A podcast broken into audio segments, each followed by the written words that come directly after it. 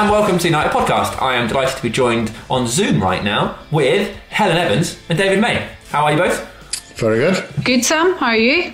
I'm very good. Uh, so, for those of you that are listening, this podcast was recorded in person in Scotland. We went to Glasgow, but we are doing this uh, this bit of the conversation afterwards on Zoom uh, because of time issues. It's not that interesting. Yes, because Uh, on the way to Scotland, Maysie and I got the train and our train got cancelled. So we were a little short on time when we got there, weren't we, Maysie? yeah. We were, yeah. That was it, wasn't it? Graeme Hogg is a more, in some ways, a much more interesting person for our podcast in that he has a very unique life, I think, compared to everybody else that we've ever had. Probably played over 100 games for United, but immediately went into what you would sort of call regular work and like drives trucks and stuff. Yeah, it's not very often you hear of a former footballer who has been a HGV driver for years because generally, although maybe that's just the circles that we are in because we're around Old Trafford and on match days, you see a lot of the ex players who are now doing that sort of work. So it is quite strange, but there probably is more than what you think. That's a really good point. I suppose, Maysie, what was your thinking when you retired? Did you want to stay in football? Because obviously, lots of people go straight into coaching and things. Did you want to be in? Because obviously, you are involved in football. Did you want to be involved? Did you just want to get away from it? Uh, I suppose at the, at the time, Sam, I'd, I'd had enough playing and training and doing all that sort of stuff. But eventually, you get you get bored of playing golf and going on holiday and doing stuff like that. So I think you always want to try and get back into it in some sort of capacity. But I don't know, maybe because obviously he's from Scotland, he went back up to Scotland. Maybe he just lost the ties with the, with the clubs. But it would be good to get him down because I'm sure he's got some fantastic stories. I'm sure he'd be, Yeah, of course. it'd be great to have him in one of the lounges on match days. Of course, if you are lucky enough to go to Old Trafford, you do meet the ex players and legends in the lounges, which is a really, really nice experience. Um, so, yes, this was a lovely little trip up to Scotland. The podcast continues on tour. Sam went by plane. It's the posh seats, Maysie. Yeah. Scandalous. Mind you, It's not because we can fly to Glasgow. No, but listen, we had a nice little packed lunch, didn't we? You did. I tell you what, Helen made some lovely sandwiches, I roast did. beef and ham. Better than the Roast Marxes and all that sort of stuff. you beef and get. tomato, not roast beef and ham. Did that's what I said? Oh, So yeah. it's at this point I'm going to interject and say we might have lost our way. I think you should, Sam. I think you should. Here's Graeme Hogg. Graeme Hogg, welcome to the United Podcast. Thanks very much. Thank you very much for meeting us here in Glasgow. Did it take you long to get here?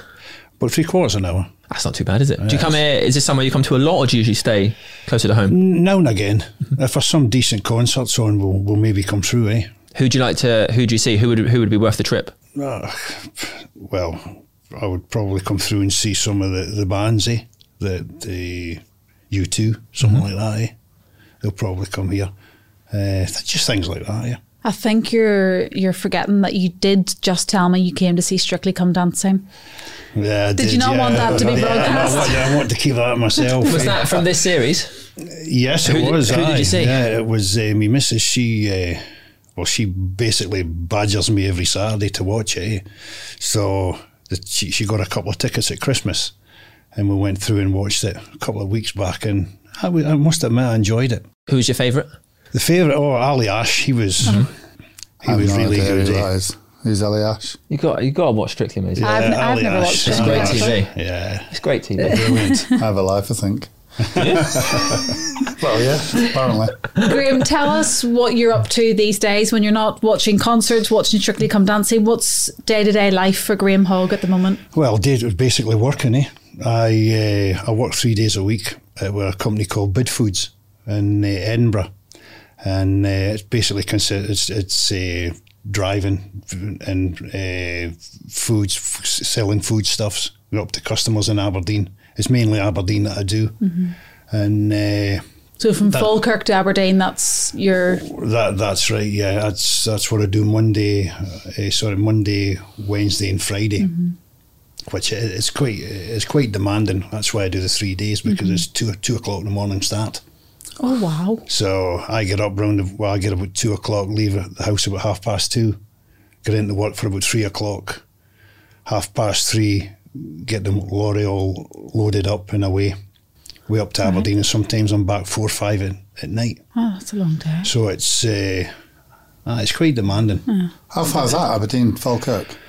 Aberdeen from Falkirk, probably about two and a half hours. Right. Some driving. Yeah, It's a driving. Yeah. How long have you been doing that? I've been doing that for about seventeen years. Wow. Did you ever got the opportunity to stay in football? Not really, Dave. No. No, not really. No, because I, uh, I, when I was at Portsmouth, uh, Joe Jordan for Hearts, he came in and took me up up up up, up here in Scotland. Yeah. From from that time on, I've really kind of I lost touch with the English side of the game, eh? and also contacts as well. Yeah. So that sort of Would it have been something you'd have been interested? Did you do your badges or did you go in for your badges or I haven't. I never done my No. badges. No, no. would you done looking I back? pro- loo- looking back and what I've got to do now, yeah, yeah. I would have. It would have been well worthwhile doing it. Yeah. What what sort of role do you think you'd have liked if you were still working in the game? I would have probably liked to go into coaching, as in, I don't know if management would be for me, but uh, I, I certainly think coaching, coaching the kids would give me a hell of a lot of Yeah. satisfaction. Is it something you've tried to do, or is it? I don't. I mean, I've no. I say that I've no idea how easy it is to just go to a football club and say, "Hey, I, I used to play football. Can I help?" Yeah, well, uh, to, to be fair, my, my boy was at Falkirk for a good few years. Well, Steve Fulton, he he was there at the time, and uh, asked me just to do a wee bit bits and pieces with the you know the kids in the community Yeah, things, yeah. which which I did do, but he was only part time, and uh, I enjoyed that. I really did enjoy that. And then when my boy he progressed into basically the reserve sides, and and, and he got his chance in the first team. And I went to them and I said, well, listen, I said, if you're looking for any scouting, people to go and maybe look at players or whatever, and uh, can be feel free, and I'll, and I'll go and do it for you. And uh, nothing came of it. Absolutely nothing came of it. Which, to be quite honest with you, I was a wee bit disappointed because, I mean, one thing I do know is I know what I'm looking at when I'm watching a football game. Eh? You know if somebody can play, if somebody can't play, Yeah, yeah. and uh, and that was really it. So, so from that day, then it was like a case of, what do I do now? Just move on and Yeah, yeah, that was more or less. I well fr- from from when I finished my, my professional career, when I was at Brentford, that was. mm, I mean, I went there. When Mickey Mickey Adams was manager at the time, and I went there, and I played about twenty odd games. And the last game of the season was Bristol Rovers, and we got beat three, three one. We got beat, so we, we ended up we, we went down. And it was actually strange because on on the actual Saturday that we played Bristol City, uh, Bristol Rovers, Mickey Adams wasn't at the game. So the boys are all talking, and you know what it's like in the dressing room, saying, "Hey, "Wait a minute, what's going on? There's something kicked off here." Eh? And I think that played a big part in in the result being what it was. Uh, anyway, after the game, uh, I phoned, I spoke to Mick, and he says, "Oh, he says that's it. He says I'm away, like you know." But he says, I'll keep your name in mind and whatever. I'll see I'll see what I can do wherever I go if I can take you. And that was it. I went back up to Scotland. That was the end of the season. Went back up to Scotland.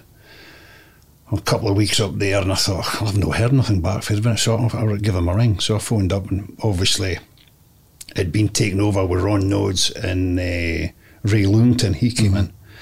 So I actually spoke to Ray Lewington and I, I said, well, look, I said, I'm just basically, when Mickey Adams was here, he, he was going to offer me that year, and that year would have took me to my pension and Yeah. that.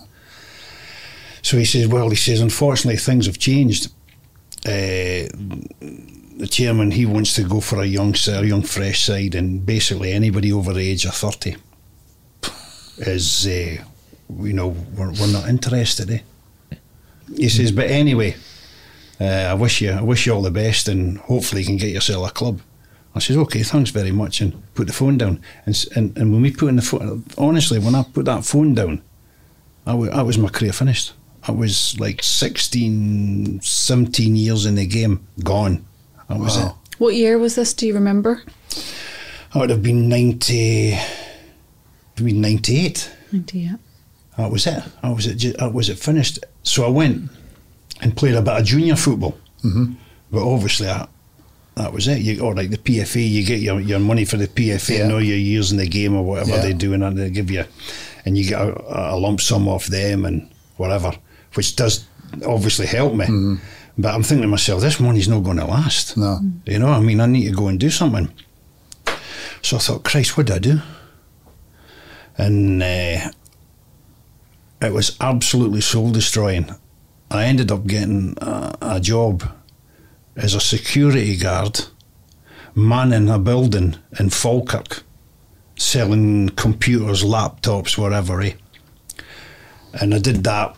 It was a night shift, and I did that for about s- two months, just to get some money through the door. Yeah, yeah. Because that, that, we had- to live on something. And uh, at the same time, I was still playing at Linlithgow Rose, the juniors. So what I used to do was, uh, because it was night time and I made sure everything was all locked up, I used to train inside the building.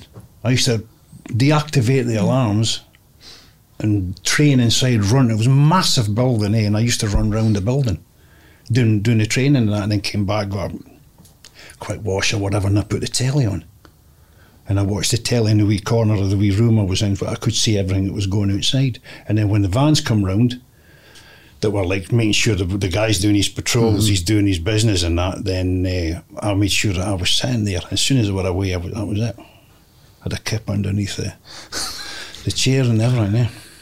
Uh, presumably, when you took that job, I'm guessing you were thinking, "Well, I'm not going to be finishing football yet," and it it just didn't didn't go anywhere. So you had to. No, it, it didn't go anywhere because really, you've got to be in a certain frame of mind and that kind of how how I was playing football at that time, because I was working, trying to get a job. Obviously, the job I was the jobs I was getting were mm, weren't for me, and at the same time, training a Tuesday night, and your preparations are totally totally different. And when you go and play on the Saturday and that, you're because you're working and playing, it's a total different mindset altogether. And even after that, when I was when I when I finished that job, I went into driving with a Parcel Force for a wee while. And I remember a game we were playing a cup game at Linlithgow, and it was seven o'clock kickoff, right? And I got to the ground at quarter past six. Right, working gear on, everything, bag in the back of the car, the lot. I thought, Jesus Christ, here we go nipped in, got my gear on, had a wee warm up away, and the first fifteen minutes of the game, it was guy was just flying by me. eh. Honestly, my piece box was there. I don't know where it was. Eh? But boy was just flying by me, and that's when I thought to myself, well, I, I can't handle this. I, was, I, was, I can't do this. And yet you've got guys that have been doing it regular. It's nothing to them. Coming mm. for their work, straight in, changed, and away you go. There'll be people that are listening to this that will maybe because of their age won't understand some of what you're saying. Yeah. Because the idea of someone playing over 100 times for Manchester United and then as soon as their career finishes having to go and work somewhere Yeah. would seem extraordinary to them. For you now is has there ever been any moment of maybe not resentment or bitterness but like almost looking back and thinking why because you I guess you retiring in 98 was so close to the cusp of when I guess all of that changed and the money in football changed so drastically.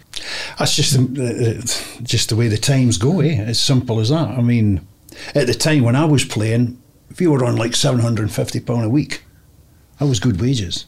That was good money. And to get that sort of money when you're in Civvy Street is is very, very, very difficult. So there's no, no there's no resentment in that. Uh, that's just the, the, way the times move on, eh?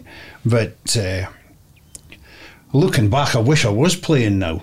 Even, even to what I'd done in the game. I mean, I, as I say, I was 100 odd games I played at Man U. I think 80, 85, 86 uh, league games, but there's cup games as well.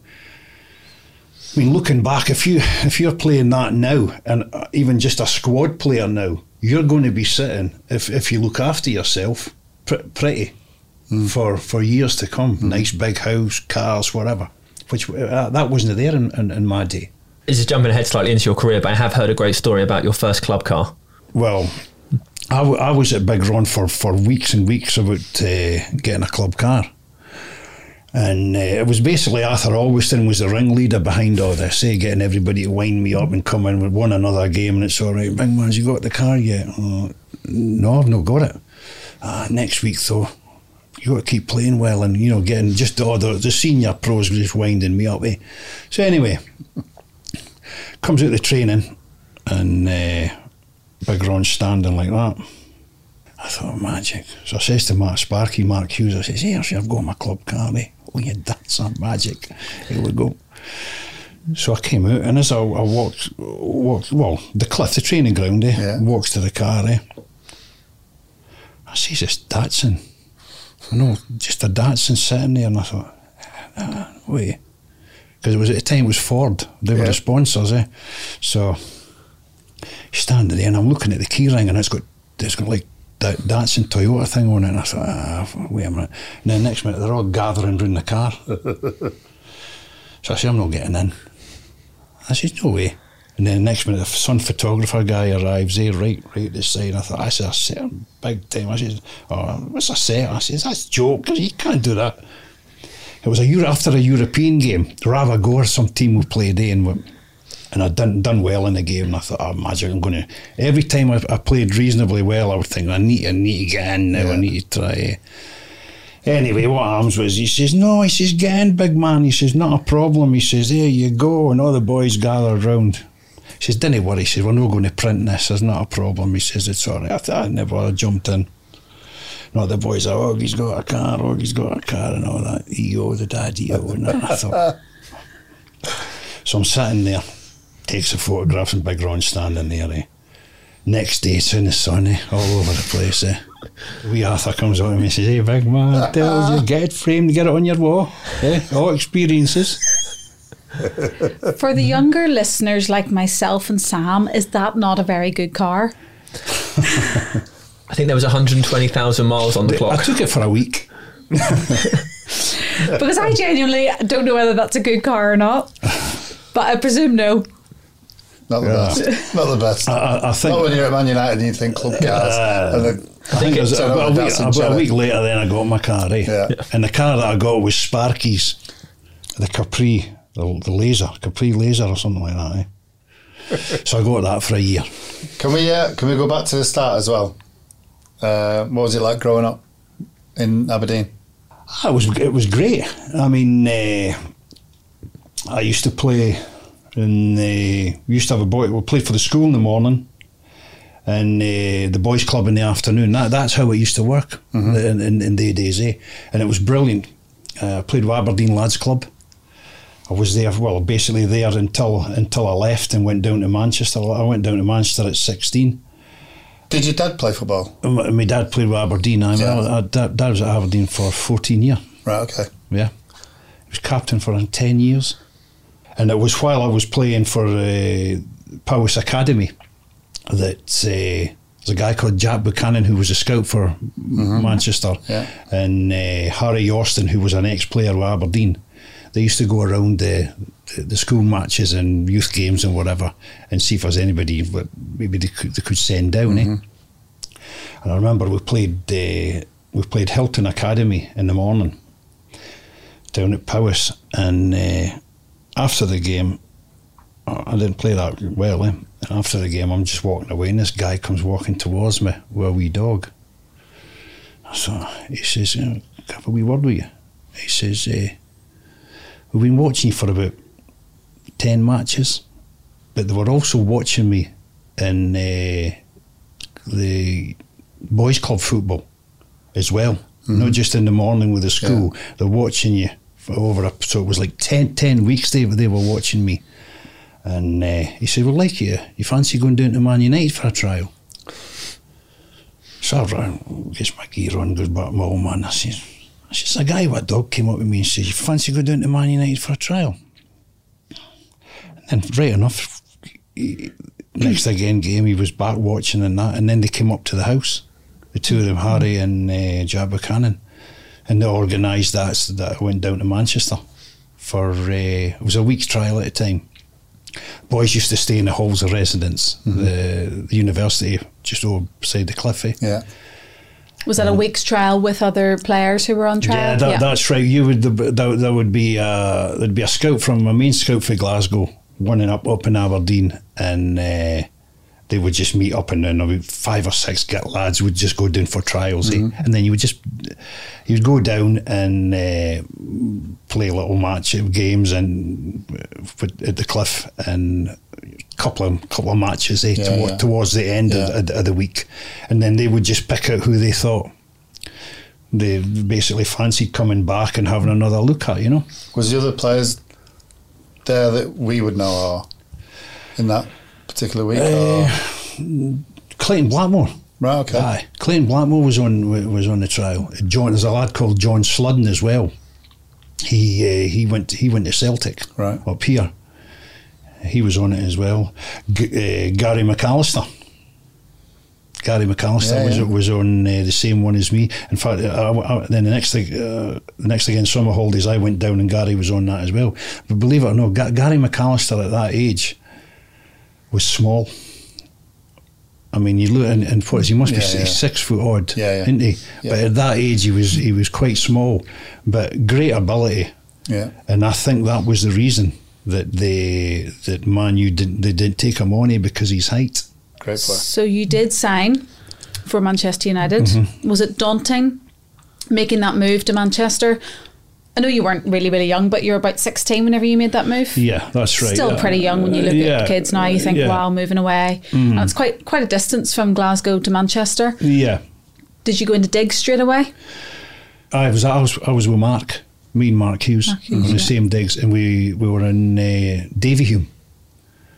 Uh, Mo- Molly and Alan, and Alan Jennings was uh, the people that looked after us, eh? and uh, that was oh, we were there for about a month, and Mark's as far as he'd say to me, "Oh wait a minute," because she was so so pernicative, it was unbelievable. You had to eat the old bananas before the new bananas. You know when you're I make my kids do all that. Oh Jesus, unbelievable! Oh. And Mark's fine say to me, he says, uh, oh, and then she actually put a mark on the juice because she child minded as well, eh? Right. and all the bottles of juice that she kept underneath the sink. When she had the kids, when the kids left, she marked it, marked the bottles. so I remember coming in for training. I said, "Oh, I got a drink of juice." So I went and picked the juice bottle up, and I said, "I said, Sparky, she's looking at this." I says, I'm, 'cause I was really, really thirsty. So I, took, I said, wait a minute. I said, see, look, just fill it of water and put it back. Did you get away with it? Oh, for, for a couple of weeks, aye. aye. So you only stayed there for a month and then you just had enough? Oh well, I've- I've- I'm on to six weeks, but the only I I think we did get away with it because I mean it was it was kids, it was child minding. The kids only going to turn around and say, "Oh, what's water in that juice?" Who What keeps their you- juice under the sink? Yeah, dangerous, isn't it? Um, what were your mum and dad saying at this time? Because I guess, as Helen was saying, 16 is quite young to move away from home, and your dad played for Aberdeen. So was he? Did he come down with you? Did he try and come and watch when you were playing? the the first couple of weeks, well, say the the first, say the first two months I was down there, they would come down quite quite regular, just to see how things run, how you're settling and that. Eh? But to be honest, I, did, I didn't find it a big deal because I say I was with Sparky, and I mean to be fair, it wasn't too it wasn't it wasn't that bad for him because he was in Wales. Yeah. But what I did do was I used to phone, I used to phone him every night, and it must have cost me a fortune on uh, the payphone because we used to go. I used to go to this Pacific's payphone every night, and the ten pences and whatever the banging in. I used to phone him every single night for about a year. So that and, and that that gave me in a way the comfort that Yeah, I'm yeah. still talking to them and whatever, and, and, and the football was the football was coming on well. Who did you look after? Who were the, who were the pros you looked after? cleaning the boots and Yeah. things like that. Yeah, I did, I did Jordan, Joe Jordan's boots, Stevie Coppell's, uh, Martin Buchan. He was very particular. Uh, particular Oh wasn't God! If you took Martin Buchan's, well, I've not no hair now, eh, but I did at the time. he took his brush. It was oh, a night. I was just uh, kick off big time. His hairbrush. Yeah. Absolute nightmare. If he touched, he used to come in with his toilet bag, his Farah slacks. Yeah. All the business, eh? and looked just looked like a it was just like a tailor's dummy walking through the door every day. You know. and he would he'd go absolutely mental because I remember Lou Macari used to really really wind him up in Yeah. neck neck stuff after shaves and you know and go mental. Do you think one of the part of one of the reasons why you found it easy to settle was because there was such a big Scottish contingency at the club at the time? It helped. It de- oh, it definitely helped. Uh, well, Arthur Albiston was great. You know, he he was a, a good player. Were they Steady. players that you came across during your time playing in Scotland? Not really, no, but because I mean, as I say, there were most of the players that sort of was. odd- I was in England. I was playing mainly in England. Yeah. So the the the, the, the, the guys that there was players I played with at school who went on and played for Scottish Yes. clubs. Yes. I mean, at the time when I was in Aberdeen, uh, there was um, uh, I mean, uh, Sir Alex took so many guys like Neale Cooper. Remember Neale Cooper? He was Mm-hmm. Yeah, at yeah, yeah. Rangers, and Yeah. sadly he's died. Uh, he was at Aston Villa. And so there was Neale Cooper, there was John Hewitt, Neil Simpson. Mm-hmm. There was lo- there, there, there was a lot of young boys that he took from schoolboy football. Mm-hmm. At that time, the the standard in football in Aberdeen, for especially club level, boys club level, was very very very good. Eh? Mm. Was there a crossover between Sir Alex and your dad? Aye, my dad actually, Sir Alex was at Rangers at the time, and my dad played at Aberdeen, and he, uh, my dad played a couple of times against him. Of course, uh, my dad was a defender, and uh, Sir Alex he was a for, he was a forward. Yeah. and I think, my- I think, I think my dad uh, nailed him a couple of times. huh? Said in true Scottish fashion. that. Nailed him a few times. Brilliant. Brilliant. Sorry, I went back a little bit there. So the Scottish players really took you under their wing and f- helped you to settle really in your first couple of years. Yeah, down there, yeah. The, the, the first team players were brilliant with the with the young boys. You know, it's, and in fact, I don't know if it happens now, but it was nothing out of the unexpected to, to, to maybe see a couple of the bo- a couple of the first team players watching the game at the cliff on, on, on, on the morning. Yeah. Where at, that- at that time you'd uh, an A team and a B team, and then your reserves and first team. It was a great structure. It, re- it really was because it meant that if, for example, you were playing in the A team but struggling a little bit, you wouldn't miss a week's football. Basically, they would just drop you to the to, the, B team, yeah, yeah. so that every it was a it was a big culture at the time for every professional player on the books that they had, or the, as in apprentices as well, that they played football every week. They got a game, Mm-hmm. which I think's changed drastically now. Yeah. Eh? Yeah, you that's can- very true. You can go weeks and weeks and weeks without mm-hmm. playing now. Yeah. Yeah. What was your focus during that period? Did you care which team you were playing for? Or did you just want to be playing football? I just wanted to play, to be honest, every week. I look forward to it because I mean, you, you, okay, you trained all week, so you want to you want to play on, on a Saturday. And at the time, I was a guy. I don't know if you've ever heard of him, Syd Owens. Syd Owen was a youth team coach Right. at the time, and uh, he was old school, really old school. Sixty-five, he was, eh? And what he would do is he would demonstrate in training. We'd do all sorts of drills. None, none to be quite honest, none complicated. It was five asides, bit of crossing, shooting, pinging balls, just the, the, the basic stuff, Yeah. eh? But it was regular stuff, eh? And uh, I remember one day Sparky says to me, he oh, he's, he's, he's no taking this out again. It was just ping, just like a wee circle and crossovers and all this. Loved all that, left and right shooting strikers. It was just basic stuff, eh? But it could be quite boring. And uh, he says to me after we're sitting in the digs and he says, "Can something?" He says, "I'm just thinking. See that exercise we done today." He says it was a shambles, eh? When we did it, absolute shambles. He says, "But see when Syd demonstrated it, it was spot on. He never made a mistake." Yeah. And, and, I was 65 year old guy, and he was pinging balls left and right, and, and then asking them, right, ping it back to me, and he was controlling them, bringing them down and slipping them to the side. And, and uh, so he was showing you what to do, Yeah. and yet we're all laughing and saying, Can't do it, yeah. see, Yeah, oh, yeah, God, yeah. come on, get a grip. Couldn't do it. Yeah.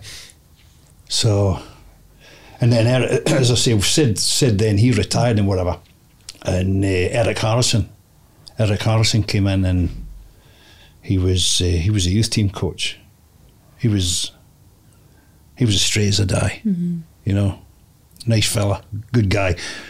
He, he, he, he wouldn't stand for the fancy danners, eh? You know, the ones that have nice tricks here, there, but they don't dig, they don't graft. Yeah. He would say to me, I mean, I wasn't, I wasn't blessed with the best of skills, or, but I, what, what I could, I would give you hundred percent, and I would tackle and get in there. Eh? Yeah. He says, give me that every day. Right, he says, because you get guys that have far more ability, they can do this, that, whatever with the ball, brilliant. He says, but hey, they play one in seven. Yeah. That's no good to me. I, I love that. Eric was. eh, I mean, you look at the the class of class of '92 that came through.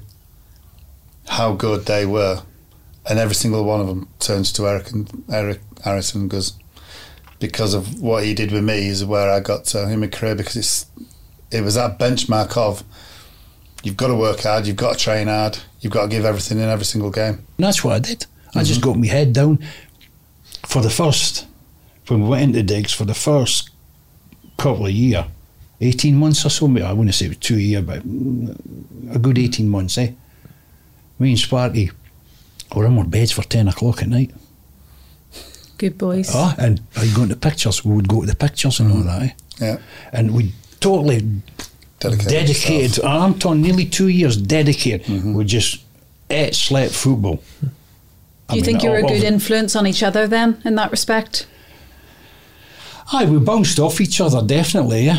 We, we Because you were tot- both kind of on the same path, right? We both want to Yeah. make this. That's right. We both wanted, we, we both basically wanted to get in the first team. It was Yeah. as simple as that. Because we used to go- go to the game, go to the games on the on the, on the Saturday, stand right at the very back and watch your matches, get your programs or whatever, and you would watch the player.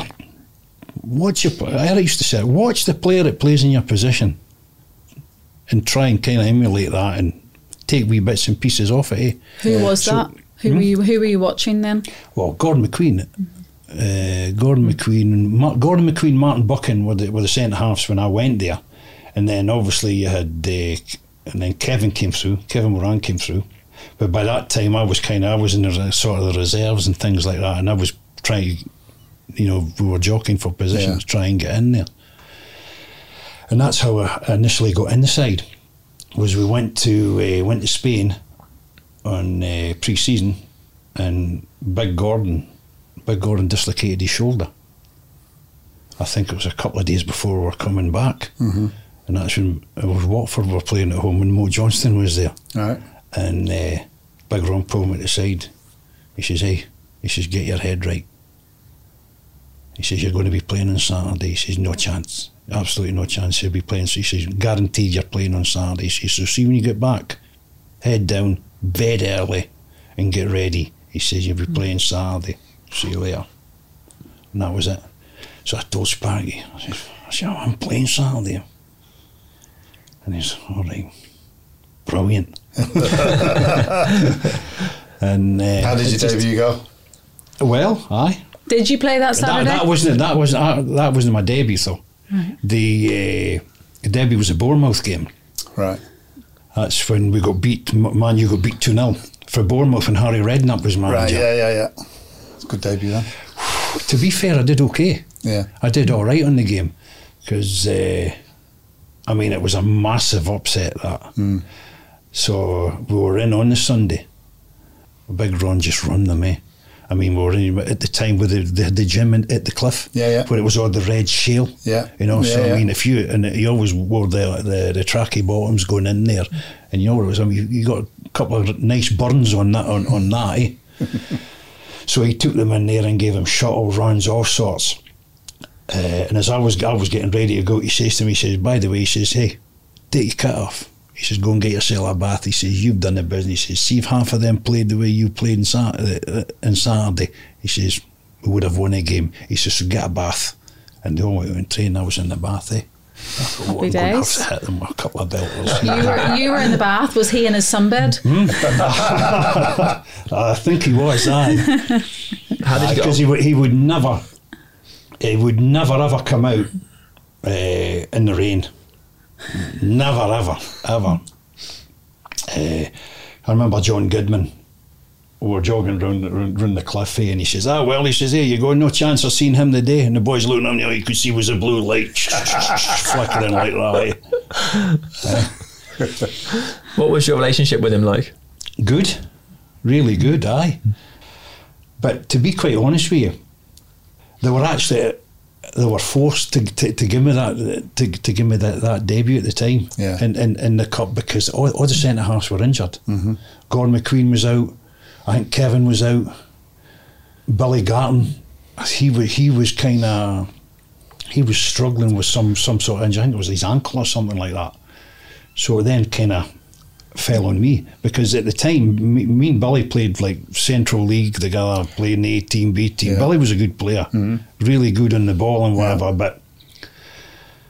I wish I had some some of the ability that Billy did have on the ball, the way he moved the ball, and that he was pretty, he was really good. But it it, it wasn't really physical. I really, uh, I mean, I would Smash I would just get into them, as Yeah. simple as that. And I think I kind of thought, well, here you go. Yeah. And I wouldn't, I wouldn't really bother who I played against. Mm-hmm. There, I would just think, no, wait a minute.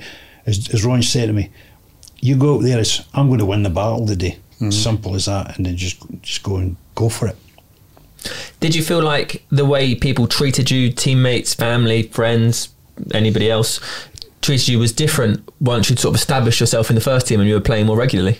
Uh, you've got to watch with that one because obviously when you when you get a kind of established, the first uh, I was I think the second season or something. I played 30, 30 odd games. It was a, had a good season, and then from there on it was kind of stop and start. But I played I was reg, quite regular. What you find is a lot of people like to be in your company and sort of uh, like to be with you, as in Associated with you. yeah, like you know when, say for example, you've played at you played at Old Trafford, and maybe you've beat Aston Villa two one or something like that. It'd been a good game. You've played really well. You'd go into the players' lounge after the game, and there's certain people that you maybe see at the cliff or guy's got a garage and so and so's got yeah. a business or whatever. So what you do is you get a bit pally with them, and you maybe say, "Oh, any chance a couple of tickets," and then you give them a couple of tickets, whatever. They're at the game, and then they become regular at the game. On the other side of the coin, that's great while everything's going well and you're playing. Just say you get an injury and you're out of the team for maybe six weeks, but you're still at the game and you're still there and you're still going into the players' lounge. That's when you see it. That's when you see the change, eh? Because the same people they get the tickets, the tickets off you, and they're, "Oh, big man, how's it going? Great game today. You've done brilliant." Eh? Just give you, "All right, big man, how's it going? How's the injury?" And then the back turns. Definitely. Mm-hmm. Did you? Did you find that? I find, yeah, particularly not, not so much when I was at Blackburn, but United. You you get so many so-called friends, associate friends, and it's, as you say, when the proverbial it's a fan, and you're not playing too well, then you go, oh, hold on a minute. You That's see- right. You, you can It's count you. welcome to reality. Yeah, absolutely. You can Yeah. count your friends on one hand. You really can. Yeah. Who were there through thick and thin. But yeah, I, I certainly found that at United. Definitely. Graeme, did you tell Arthur Albiston that you had Maradona in your back pocket? Yeah. that was a big pocket. You have to tell us about that game. What's your memories from that game? Oh, it was, it was absolutely the, the the second leg at Old Trafford was just absolutely amazing.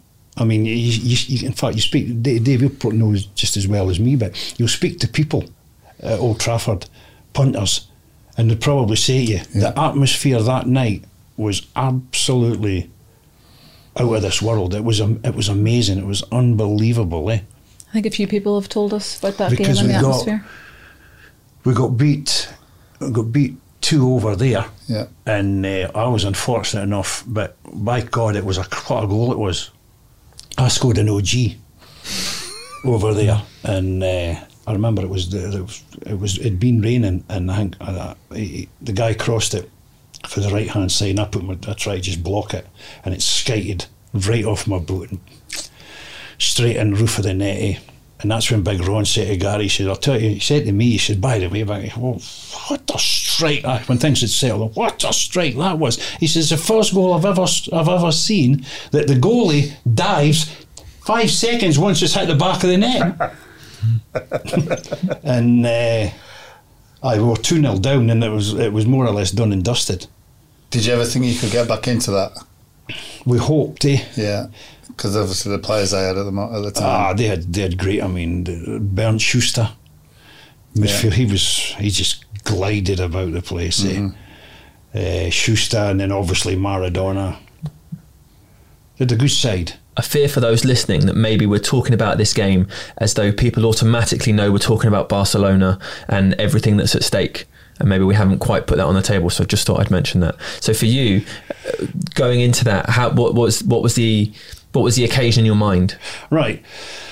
O- over in Barcelona, Ron wasn't too sure who he was going to play, whether he was going to play with Big Paul, Big Paul, or myself. Mm-hmm. And uh, when I look back on it, I mean, I'm really honoured that it was me that played.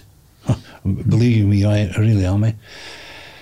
And at the time, he decided to go with me because he, he, he thought that I was, well, maybe going to be more physical. Yeah, physical than what Big Paul because at the time Big Paul did switch off because he I mean he's a, he was a, his ability was immense it was but he used to, he did used to switch off. And uh, he played me. And as I say we got beat 2 0 over there.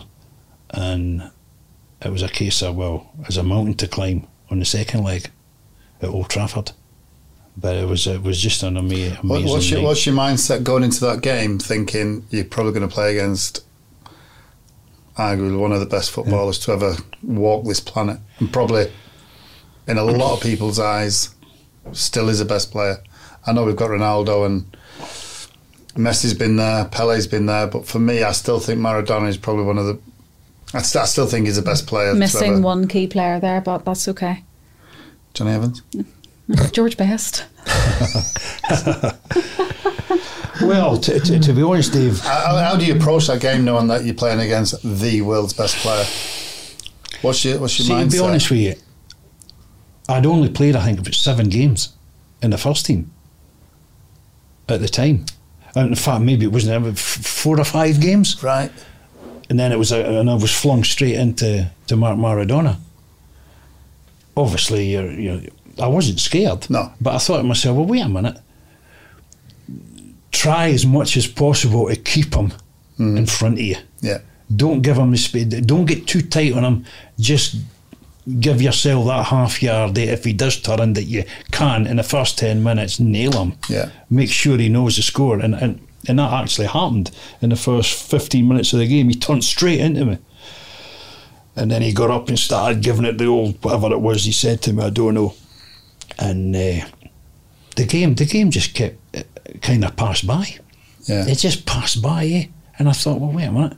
And then he, he, he kept away. He kept kind of distance from me. He was dropping short quite a lot, Perfect. and never and never once got a, got up and started running him. Thank Christ, eh? yeah, yeah. But I wasn't scared. I, I just thought, no, well, okay, he's got the reputation. I mean, reputation. uh, He was an immense player, but repu- reputations are reputations. He's flesh and blood, exactly the same as you. Yeah. Right. Although he's he is Maradona, just do your job, mm-hmm. And you did. and and, and, and I did. I yeah. When did it come in the game where you actually turned around and said to Arthur, "I've got him in my pocket"? It was Old Trafford. Yeah, but when in the game? When in the game? Yeah, would it have been like 89th Oh, minute? probably at half time. How old were you? I was 19. That's pretty amazing, isn't it? 19 at a time, yeah. Uh, because of course we won the match three 0 This is Yeah. the quarter final of the Cup Winners' Cup. But if because of away goals, even at three 0 if they score, That's right. we're going home. Mm-hmm. Yeah. You still had that in the back of your mind as well, but the crowd that night, it was, as I say, it was a, it was a 12th man. Hmm. No, it was, it How was good was um, Robbo that night? brilliant. Who would be the best player you played with? I'd have to say McGrath. Big Paul. As a partner. Yeah.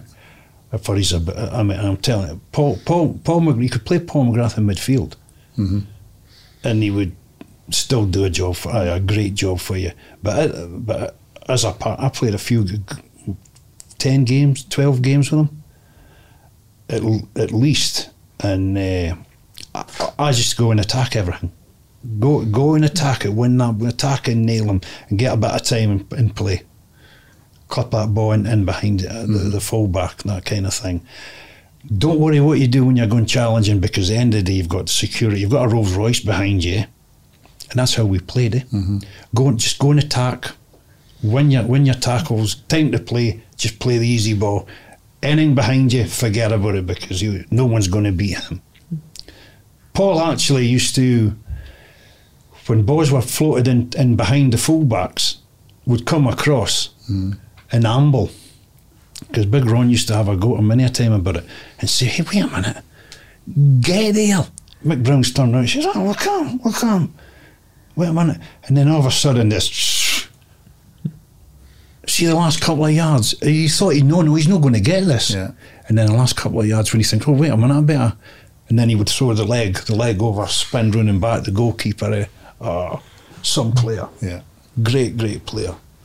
Obviously, you've spoken about you had a good relationship with Ron Atkinson, and he obviously had the trust in you because he played you at 19 years old and you'd only had uh, a few appearances for the club. What was your reaction when he eventually left the club?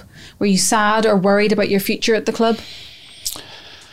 Obviously, I was sad because at the end of the day, Big Ron was the one that gave me my chance.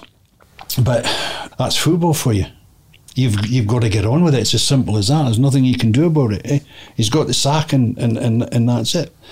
Nothing you can do. You're just thinking to yourself, well, who comes in? But you've really, as, as a footballer, I mean, uh, you know yourself as well, Dave, the managers come and go, and Yeah. you, you, what you've got to do, you you've got to look after yourself. You've got to keep playing, keep yourself fit, keep focused, and that's what every player's got to do. And the next manager comes in, then get on with it. I must ask you, Arthur's mentioned this many, many times about the hamburgers. the challenge? The hamburgers, Yeah. no, it was eggs. Sure, Arthur mentioned it was hamburgers. No, no, it wasn't. God, I mean, I Either way, I'm very eat- interested in the Yeah. next story. couldn't eat, couldn't eat 10, egg, 10 hamburgers in whatever minutes. No, it was it was in we went to Magaluf. Because you would just challenge everything, wouldn't you? Any, Oh, oh, oh, any- yeah. Well, we, we, we, we were we were just young boys coming into the side. The first team boys had plenty of money. Plenty of money. Yeah. So Sparky says to me, he says, "Hey, listen," he says, "Ah," he says, "No way," because he was tight. Aye, I mean, really tight. Yeah.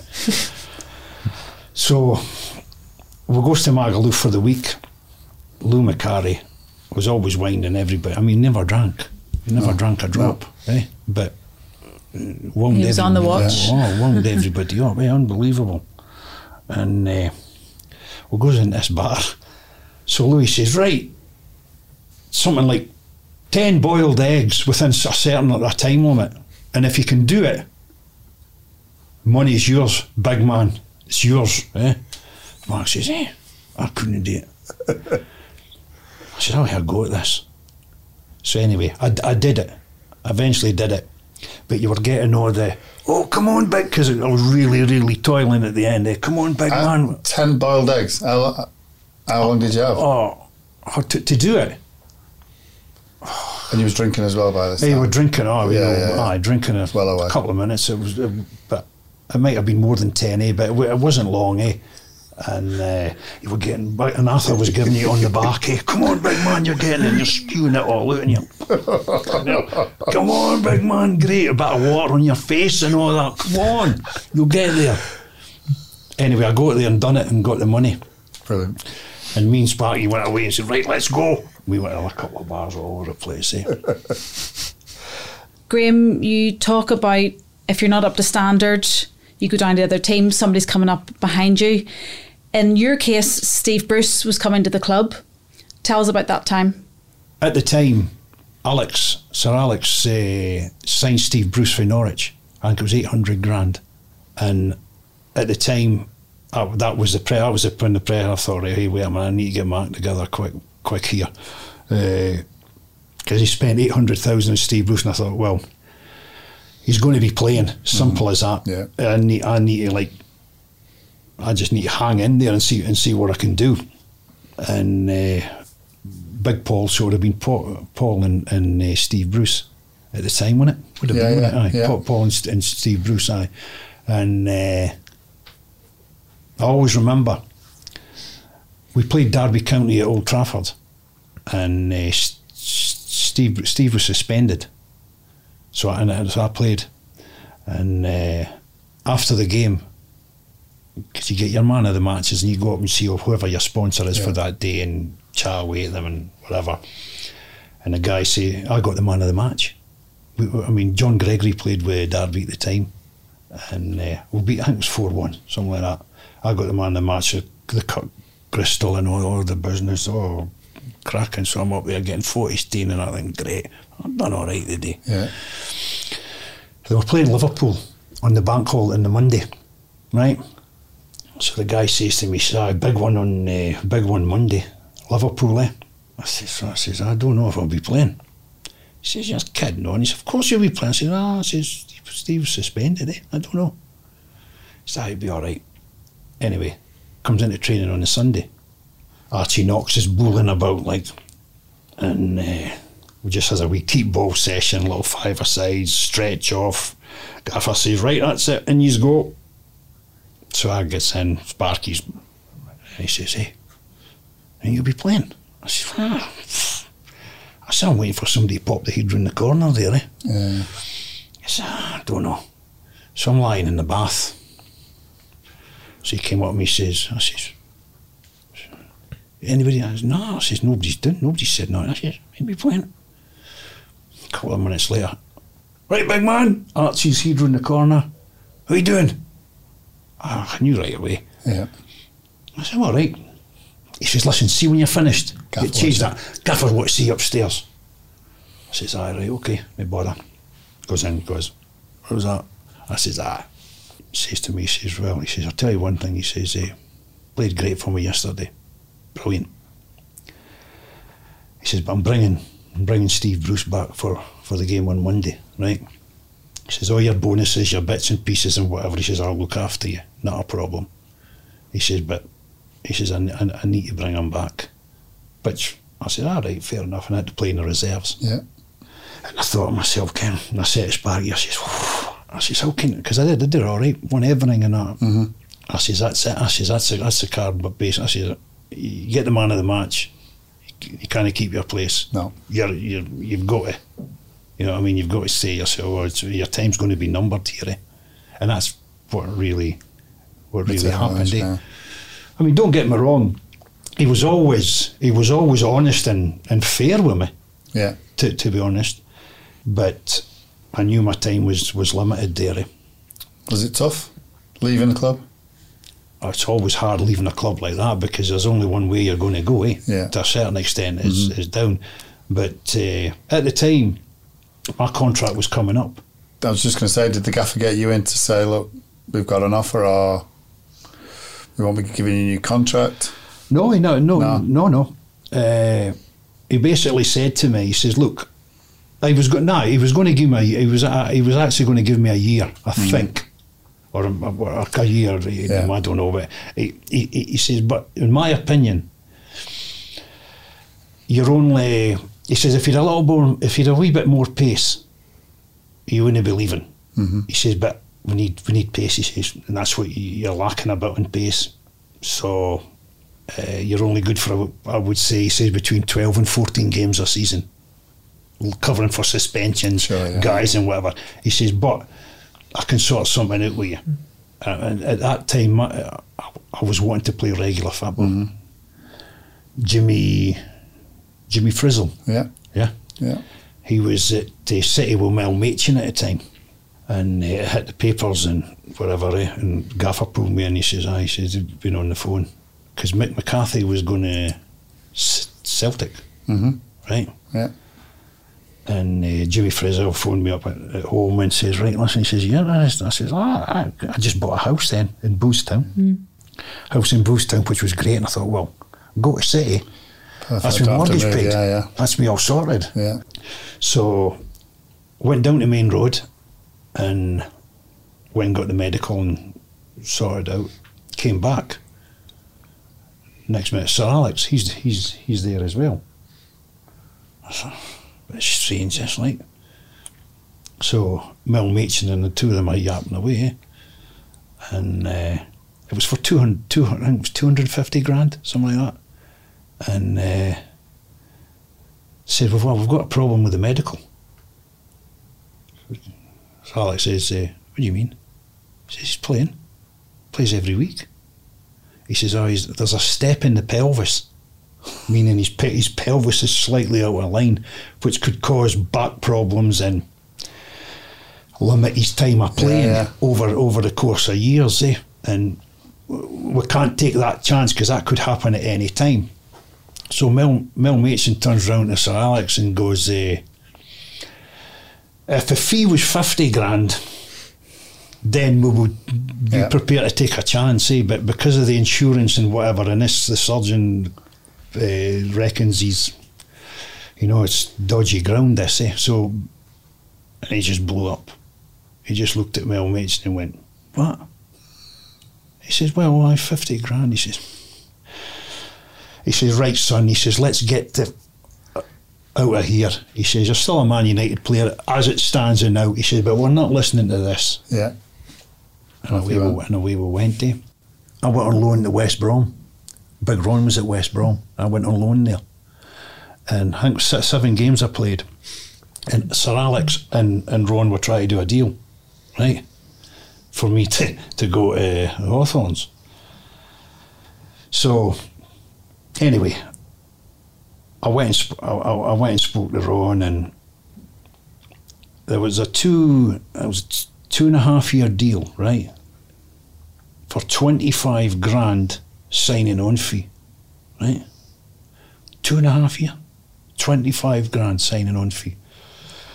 So anyway, when I came, to be fair, Alan Brazil and Brian Robson were. They, they, Brian Robson was brilliant to go and ask advice. He knew the score. He knew what they were offering, what Yeah. the going rates and whatever were. So it was bad. Alan Brazil. He was well switched on as well. So I had a word with him. I came back, and I said, "Big man," I said, "What, what, what, what offering you?" I said, two and a half year contract and five hundred pound a week, twenty five grand signing on fee."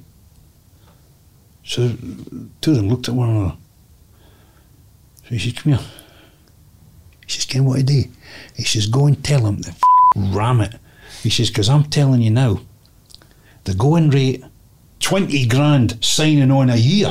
Yeah. So you sign a three year contract for 60 grand. That's that's more like it. And he mm-hmm. says, even at that, it's no excess. He says, go and tell him. He says, no, he says, because the, they'll be trying to sort wee bits and pieces. No much, but wee bits and pieces for themselves. Nah. He says, go and say, no, I'm not going. So anyway, I goes back. So I says, I've spoken to Ron and whatever. I says, nah, it's not, it's not for me. He says, why? I says, because the uh, money's not right. He said, what do you mean the money's not right? I says, well, 25 grand for two and a half years. I says, no, no. I said, we're at least 20 grand a year. Oh, aye. Been a bit greedy, haven't you? I says, no, I don't think so. He says, who you talking to? I says, nobody. All right. He says, right. He says, fair enough. He says, so you're not going? I says, no, definitely not going. He says, right, that's fine. He says, come in to train in the morning. He says, but you know, be training with the first team squad, right? He says, you go train with the kids. And I says, ah, fair enough. No problem. And I came in and that was it. Eh? He'd passed me, he wouldn't say a word. Uh, and uh, I, I was going on for about three weeks, three just just over three weeks, and then Alan Ball f- for Portsmouth, he phoned up, and he gives me the shout. He says, uh, "Come here, what's see you?" Right, I says, he says, Alan Ball's been on the phone for Portsmouth. He says, go and nip down and see them and see what you can do. He says, 'Cause Nip down.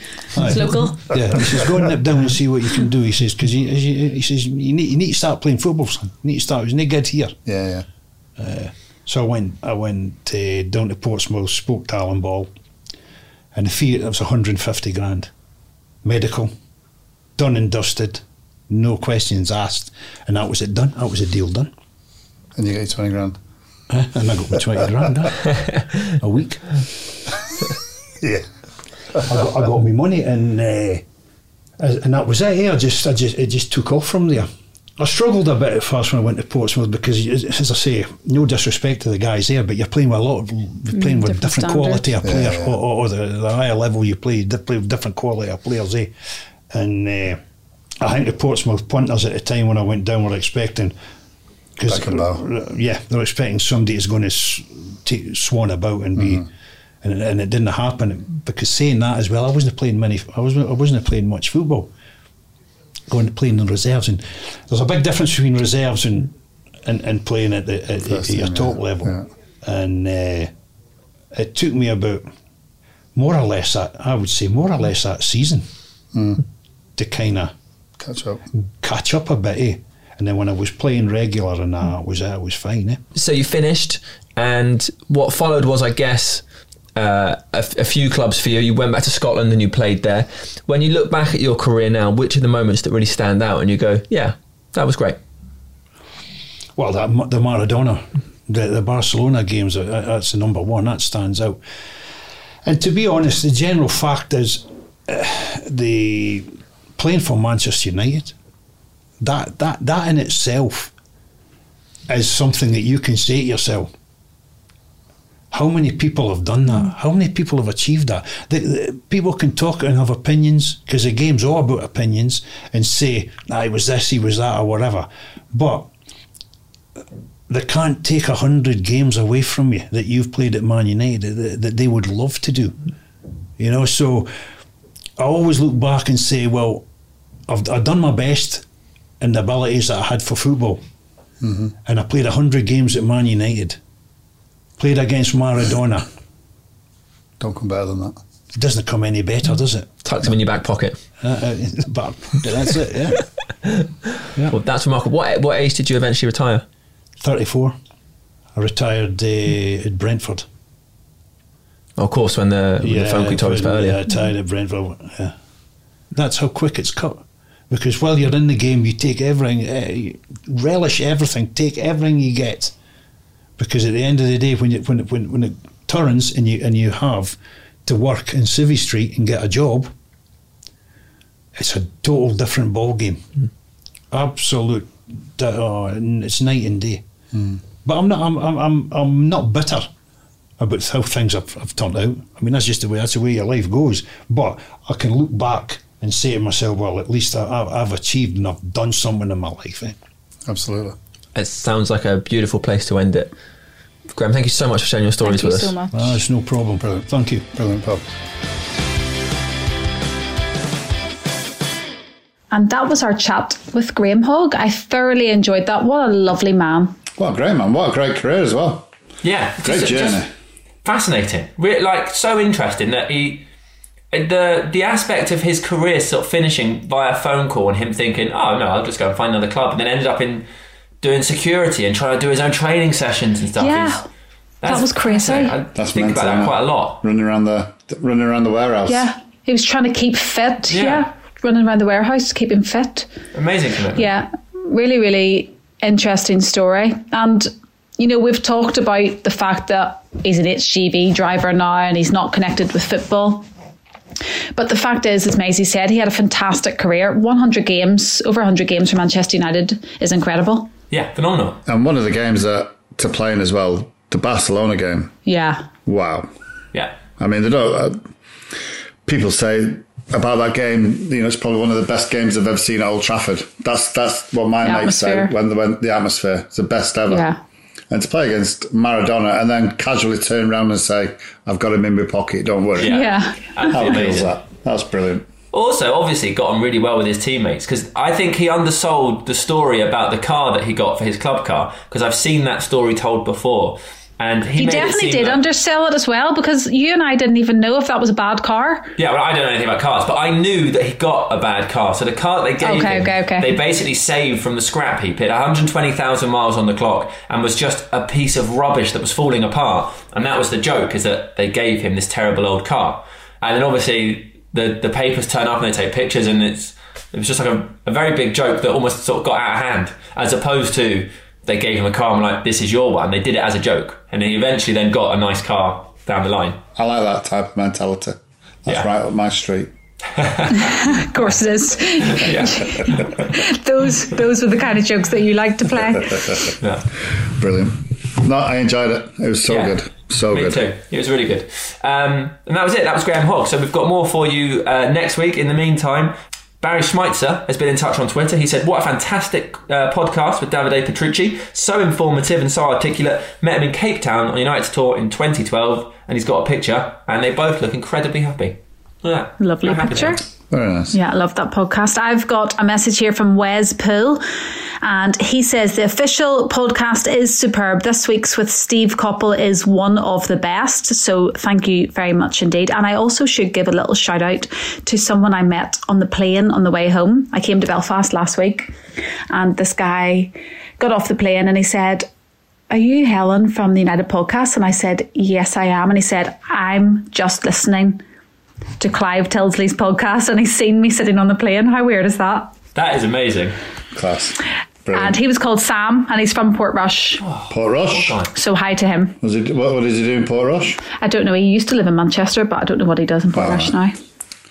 Maybe a groundskeeper or something like that, you know, working at Portrush Golf Club. That'd be nice. Maybe. Do you remember earlier when you said you were you at some point you get bored of playing golf? That's a thing Yeah. I never thought you'd say. Ah, oh, yeah, yeah, yeah. Uh, got an email from John Hicks who says, Hi all, I'm over two years in and really enjoying the podcast. I really love when members of the treble side are interviewed. The recent Jaap Stam episodes were brilliant and are great that you got to travel again. I would love to hear from Nicky Butt, Bex, Roy Keane. I would also really be interested in a Paul McGrath episode as he was about during the early years of Fergie. P.S. When only two of Helen, Maysie, or Simon are available, how about having a fan help out with the interview? I'm available to help out, and maybe being from the Republic of Ireland will help get Keane interview, the one we all crave. Keep up the good work. That's from John. Guys, how do you feel about being replaced by fans when you're not available? Great idea. Yeah. Just let you know, John, they don't pay you. That'd be nice. Get, get Yeah. a few different views. I like that. Good idea. Yeah. I'm, I'm less keen to be replaced, but Simon. it's nice that you two are more relaxed. Uh, anyway, Simon, thank you so much fine. for listening. You put us on the spot. Sam, to be honest. Yeah. Yeah, I just asked him. It's, it's John's email. Um, if you want to email like John did, you can. The address is unitedpodcast at manunited.co.uk. We'll see you on the next one. Bye. Bye. See you later.